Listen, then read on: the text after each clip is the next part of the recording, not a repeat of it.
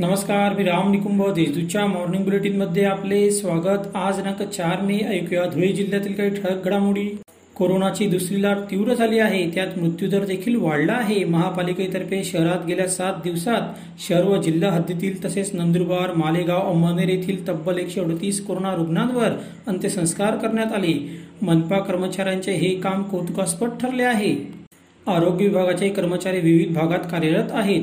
त्यामुळे विविध भागातील तक्रारींकडे दुर्लक्ष होऊ नये म्हणून नगर परिषदेच्या कर्मचाऱ्यांकडून नियोजन करून स्वच्छता करावी अशी सूचना दोंडाच्या नगर परिषदेचे मुख्याधिकारी डॉक्टर प्रवीण निकम यांनी केली. स्वच्छता व आरोग्य विभागाच्या आढावा बैठकीत ते बोलत होते.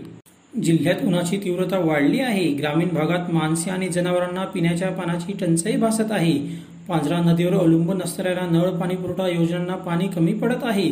त्यामुळे अक्कलपाडा धरणातून जलसाठा पांढरेत सोडण्यात यावा अशी मागणी माजी आमदार प्रा. शरद पाटील यांनी केली आहे.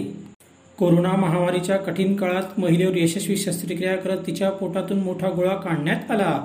हे कठीण काम जवाहर मेडिकल फाउंडेशनच्या टीमने केले. डॉक्टर मिताली गुलेच्छा यांनी दोन तास शस्त्रक्रिया करून महिलेला जीवदान दिले. त्यांच्यासह टीमचे कौतुक होत आहे. धुळे महापालिकेतर्फे सहा अनुकंपधारक वारसांना महापौर चंद्रकांत सोनार आयुक्त अजित शेख यांच्या हस्ते नियुक्तपत्र देण्यात आले.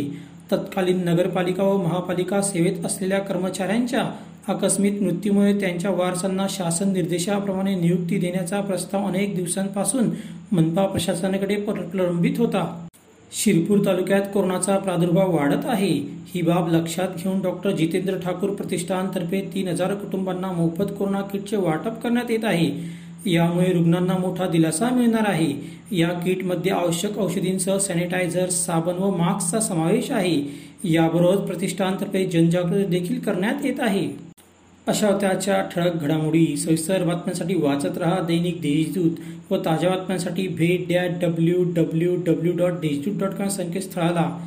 धन्यवाद.